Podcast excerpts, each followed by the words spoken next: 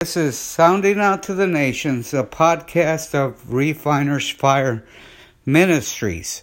This is Evangelist Ronnie Casillas. I'm so proud and honored to be able to share the word of the Lord with you today. I want to share with you a message that I've titled Church of the Ages. We're living in an age where people are not wanting to go to church any longer. They're just tired of some of the things that have been um, uh, have manifested in the name of church, and uh, we often hear the message, "Well, church is full of hypocrites," and and um, there's a lot of scheming, and and I remember reading a, um, an article written by a pastor who was watching on a Wednesday night his favorite show, which was Survivor, and uh, it's a show where they place some 20 or so contestants on, a, on an island, um, and their, their goal is to be the last one standing after 40 days. On the 40th day, if they're still in the game, they will receive a million dollars. And in order to get thrown off the game, they have a, a tribal council, council every night of those 40 days, and they vote out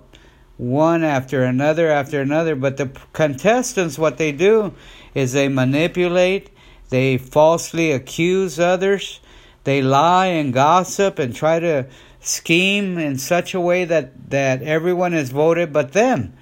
And so the pastor was watching one Wednesday night and and he he just felt as he was watching that he had uh, been a part of something like that, but he just couldn't remember where it was. And and he uh, the scheming and backbiting and the attacks and uh, he he felt like he had gone through that, but he just couldn't remember where he had experienced that type of atmosphere. And then it came to him. He said, "I remember now. This is my church." wow. So um, Ephesians one twenty one. Uh, if you would turn there, I'm going to read the scripture. Is Paul wrote, Far above all principality and power and might and dominion, and every name that is named not only in this world, but also in that which is to come, and has put all things under his feet, and gave him to be the head over all things to the church, which is his body, the fullness of him that filleth all in all. Now a little boy attended church for the first time, and he was asked as he came back home by his mother how it had gone. Did he enjoy the service? Did he learn anything? His reply was, Well, Mom, the music was nice, but the commercial was just too long. He just, uh, he just couldn't sit there through the preaching. Uh, too many people I've noticed come to church primarily three times a year when they're baptized, when they get married, and when they have their funeral service at the church. The first time they throw water on you, the second time rice, the third time dirt. So, three pastors got together for coffee one day and they found all their churches were bat infested. I got so mad, said one pastor. I took a shotgun and I fired at them. It made holes throughout the ceiling, but did nothing to the bats. They're still there and I'm so unhappy about it. The second man says, I tried trapping them alive. Then I drove 50 miles before releasing them, but they beat me back to the church. The third one said, Well, I haven't had any more problems. What did you do? asked the others. They were amazed and they wanted to get the answer. What did you do? He said, I simply made them members of the church. And he replied, I haven't seen them since. On a serious note, church history is racing to a climactic end. The time is now. It's easy to believe for tomorrow. The time is now. If we don't do something now in this decade, we will regret it as we give to our children and grandchildren a nation that cannot be recovered. You will look back and say, I wish I would have done something. Now is the time, folks. This is the time. We are the church of the ages. If you have a song to sing, sing it now. If you have something to do, do it now for the Lord. If you have a gift to use, use it now. Now is the time. And we are the church of the ages. Satan is enslaving our children with drugs, alcohol, and the occult, destroying the traditional family destroying the public school system. The moral fiber of America is weakened.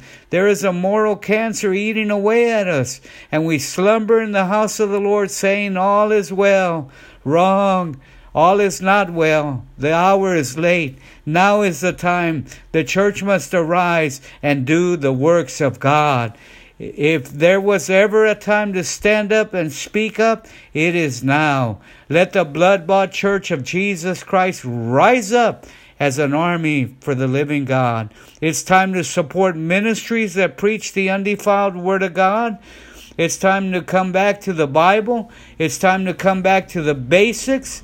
It's time to come back to the traditional family values. It's time to come back to the God of Abraham, Isaac, and Jacob. It's time to come back to the way, the truth, and the life. It's time to come back to holiness, which without no man shall see the Lord. It's time we take this country back one soul at a time, one home at a time, one city at a time. The victory is ours. Nothing is impossible to them that believe. Now is the time, and we are the church of the ages. Hallelujah. We're the church of the ages because of three truths from this passage that was read today. The first is the, the, promoted Christ. He's a promoted Christ. He's promoted over all principalities, over all powers, over all demons and devils. Nowhere in the New Testament is there a better picture of the exalted Christ of the living God. It is as if Paul's soul surges to do the impossible, to capture the immeasurable power and glory of God's work in Christ Jesus. Ephesians, in fact, has been called the epistle of the ascension because here we meet the exalted Christ. He's not walking on the earth, but he's exalted in, in heaven, seated at the right hand of the Father. Our focus is usually on the resurrected Christ he was no longer limited by time or space. The early church knew the gospel story. A Jesus who had once been a baby in his mother's arms, a Jesus who once had been a carpenter, a teacher, a companion, a Jesus who was once a suffering servant and hung on a cross, a Jesus who poured his life, his blood, his blood love on our behalf. He was not on that cross, but raised from the dead. Not only raised to life, but ascended to heaven. The curtain had gone up on a new act of the drama. Pentecost had happened.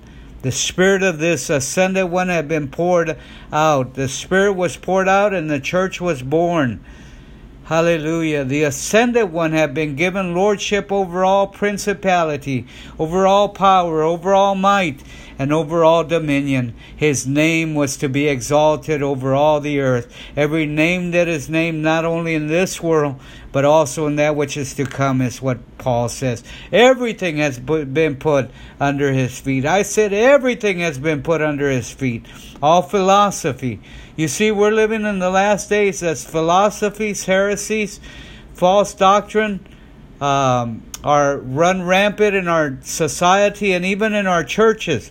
1 Timothy 4 1 says, Now the Spirit speaks expressly that in the latter times some shall depart from the faith, giving heed to seducing spirits and doctrines of devils, speaking lies and hypocrisy, having their conscience seared with a hot iron, forbidding to marry and commanding to abstain from meats which God has created to be received with thanksgiving of them which believe and know the truth. Verse 4 says, For every creature of God is good, and nothing to be refused, if it be received with thanksgiving. For it is sanctified by the word of God and prayers. If thou put the brethren in remembrance of these things, thou shalt be a good minister of Jesus Christ, nourished up in the words of faith and of good doctrine, whereunto thou hast attained. You see, there's many types of beliefs. Mar- Marcionism believes that the Old Testament is done away with. There's no more rules and no more laws in the kingdom of God, is their belief. All inclusionism. In other words, be tolerant of all. Oh, we in America understand that more than anywhere else, I believe. The doctrine of tolerance. The modern church is loving these doctrines. People say, look at the buildings, look at the crowds. It must be the Lord. You wouldn't say that about cancer just because cancer is outgrowing your body or outgrowing your blessings. Lester Sumrall once said, If you boys have the truth, speaking of preachers, and know the truth, do not and do not preach the truth, the lying, cheating preachers have won. And so so there is he's the promoted Christ, promoted over principalities, promoted over philosophies, promoted over power. The, this unlimited God lives in us today, folks, the church of the ages. There was power exerted in our conversion. There will be power exerted in keeping us. There will be power in raising us up from the dead. There will be power in exalting us with Christ to heaven. The relationship which we profess is a relationship of power. It is not by might, it's not by power, but by my Spirit, saith the Lord. Oh, we are the church of the ages because of three truths from this passage. The second truth is He's a position Christ. See, there's a presentation of His glory in us as we come to worship, as we depend on one another, as we depend upon the head whose name is Jesus. The church presents to the world His power, His authority, and His glory. The church of the ages that God is called to display and declare. See, there's a presentation, there's also a prerequisite. The prerequisite here is the incarnation of Christ in the church. You have to trust in the resurrection of Jesus and the incarnation. He's a position Christ. Ephesians 1:13 says in whom you also trusted after that you heard the word of truth the gospel of your salvation in whom also after that you believed you were sealed with the holy spirit of promise we're to be a continuing in incarnation of Christ in the church. That means whatever He would do, we must do. We must furnish bodily hands, our hands and our feet. We must be willing to reflect His image as much as possible. We are to present ourselves before His judgment. So there's a prerequisite, there's a presentation, there's also a passion. God's plan for the world is in the hands of the church the church of the ages. God is counting on his church and has no other plan, no, no other plan whatsoever does God have it. There's only one plan. We must get this right, folks. Reach out, serve God, pray and seek his face. Don't let Satan steal your zeal. Let the zeal of God consume you. Let the passion for the things of God consume you. Be on fire for God. Be on fire for God, in this world will will begin to take note of, of what God is doing in the church. Amen. We're the church of the ages because of these three truths from this passage. First, of course, is the promoted Christ. Second of all is the position Christ. And third of all is the personified Christ. See, it is Christ who has become the fullness of God.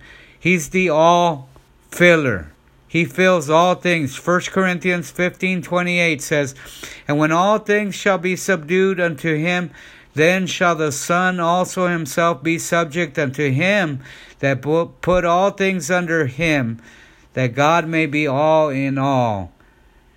Colossians 1 19 says, For it pleased the Father that in him shall all fullness dwell. Colossians 2 9 says, For in him dwelleth all the fullness of the Godhead bodily.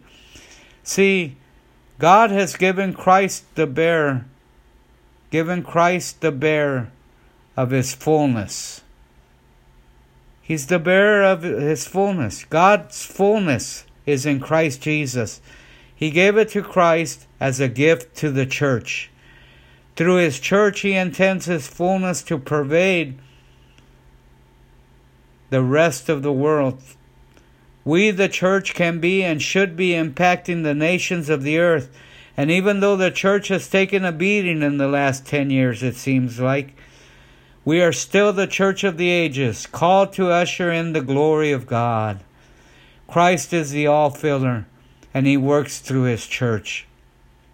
If you lack in any area, he can fill you, and he will. If you lack acceptance, He can fill you, and He will.